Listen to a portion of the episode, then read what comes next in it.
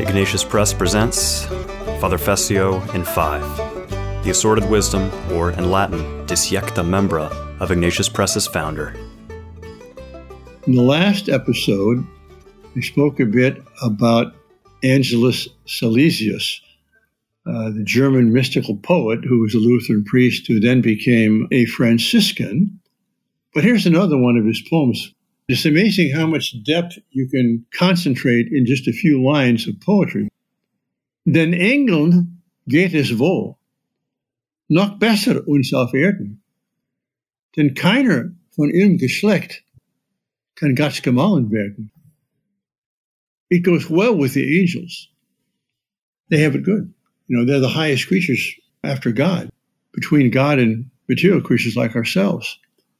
But even better for us on earth, because none of their race can become God's bride. God creates the whole of the world angels, human beings, animals, plants, minerals, the whole cosmos. And of course, the highest creature in material creation is ourselves, mankind. But higher than us, purely spiritual beings, purely intellectual beings, and, and willful, loving beings are the angels. They have it good. The angels are really blessed, you know, with, with the gifts they've got.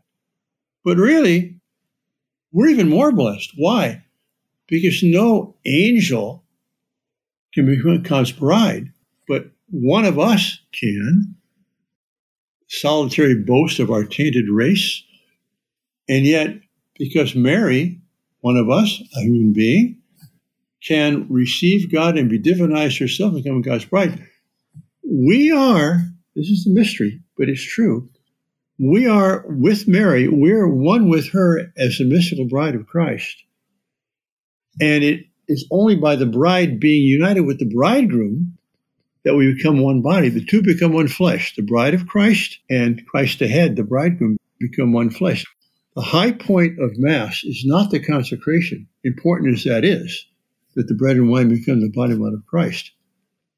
The reason for the consecration, the reason that I became incarnate and that bread and wine become his body and blood, is to be united with us.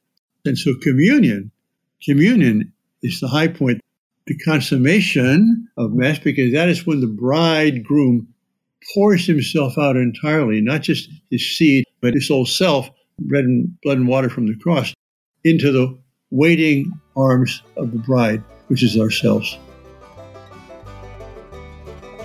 Don't forget to subscribe to this podcast if you haven't already, and give it a review. For books, movies, and much more from Ignatius Press, go to ignatius.com. If you want to help support our mission, click the donate button. Music by Dominic Del Curto.